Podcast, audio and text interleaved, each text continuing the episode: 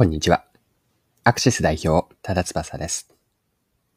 少なくない数の男性がメイクに興味を持ちつつも、周りからの他人の視線が気になるなど、複雑な男心を抱いています。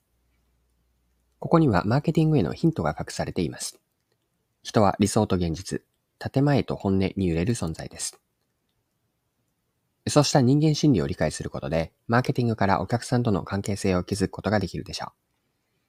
お客さん目線での顧客理解とマーケティング手法についてぜひ一緒に学んでいきます。よかったら最後までぜひお願いします。はい。日経の記者が東京の原宿でメイクをしている男子52名。こちらは10代から30代の男性なんですが、男子52名にアンケートの調査を実施しました。原宿メイク男子の素顔について見ていきたいんですが、詳しくは日経の記事から読んで抜粋をして読んでいきますね。大学でおしゃれを楽しもうとファッション関連の YouTube を見ていたら、たまたま視聴したメイクの解説動画に夢中になっていました。ファーデンションやリップを塗って大学に通う吉田さんは、高校卒業と同時にメイクを始めたと語る。スマートフォンを通じて手軽にメイクの仕方を覚えられるため、興味を持ってすぐ始める男性も多いようだ。ただ、原宿でアンケートに答えてくれるメイク男子を探していると、パッと見て化粧しているかどうかを判断できる人は少なかった。男なのになぜメイクをするのかと親から言われた。上司や同僚に知られたくない。アンケートに答えていると、家族や同級生、会社の同僚などからメイクをすることを理解してもらえないと愚痴をこぼす男性も複数いた。男性のメイクはまだまだ認知されていないとも言える。そのためか、メイクをしていることを知られたくない男性は少なくないようだ。男性がメイクをする上での壁はとの質問に対して、周囲の目が気になるかっこ44%が最多だった。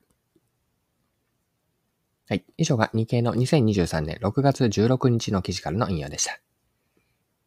若者の男性にとってメイクをすることで外面も内面も自信が増すものの、いざ自分がその姿で人前に出ると、周囲の目が気になるという複雑な男心が伺えるんですね。まあ、本音と建前の間で、間で気持ちが揺れ動いている印象です。化粧したいんだけれども、自分のことをどう見られるかがちょっと不安とか、メイクをした自分を見てほしいものの、男性である自分が化粧していることを周りに知られたくない。まあ、行動と心理の微妙な関係があります。はい。で、この事例からですね、ではどんな学びがあるのかについて、マーケティングへの学びにつなげていきたいんですが、人間心理の複雑さと奥深さ、こんなテーマで学びが得られるんです。で人は必ずしも合理的な判断から決断をしたりとか行動するわけではありません。もしですが、合理的に考えるなら、例えばこの化粧で言えば、不安や心配になりストレスに感じるくらいなら、最初からメイクをする必要はないわけです。しかし実際にはメイクをしたい気持ちが生まれているんですよね。メイクで自分をもっと綺麗にしたいとか、理想の自分に近づけたいという思いがある一方で、メイクをした自分を他人に見せるのには心理的な抵抗があって、人目を気にしながらメイク男子になっているわけです。マーケティングにおいては、こうした行動と心理を一人の人間として理解することが大事なんです。相手の言動や考え、価値観に共感できるようになり、自分もお客さんと同じような言葉遣いや思考、物の見方ができるようになると、お客さんに憑依するような、まあ、住み込んだ状態になります。で、これがお客さん目線になるということなんですよね。はい。では、ここで最初に見てきたメイク男子の複雑な男心に話をつなげたいんですが、メイク男子の葛藤には、マーケティングからどんな貢献ができるでしょうか最後にこの問いについて考えていきましょう。男性が持つメイクへの内なる葛藤とか、そのストレス、プレッシャーを和らげる、和らげる役割を果たすために、これから言う次のようなアプローチが考えられます。一つ目としては、メイクの仕方を覚えられるコンテンツの提供。例えば、さりげないメイク術など、周りにバレにくいコツを伝授する。一方で上級者へは本格的なメイクにも挑戦できるレクチャーも用意し、まあ、それぞれ自分に合ったスタイルを見つけてもらいます。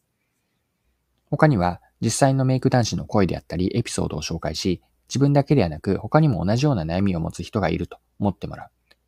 このように化粧をするハードルを下げて、メイクをした自分が人前に出る抵抗感を和らげるというのも手でしょう。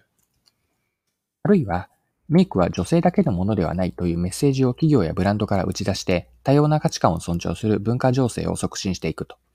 このような、ソートリーダーシップを発揮するというのもいいと思います。今、ソートリーダーシップと言ったんですが、ソートリーダーシップというのは、特定の課題とかテーマに対して、企業または個人がその解決策となり得る主張、思い、理念、これらをソートと言うんですが、こういったソートを掲げて、社会や人々からの共感とか評判を生み出していくこと。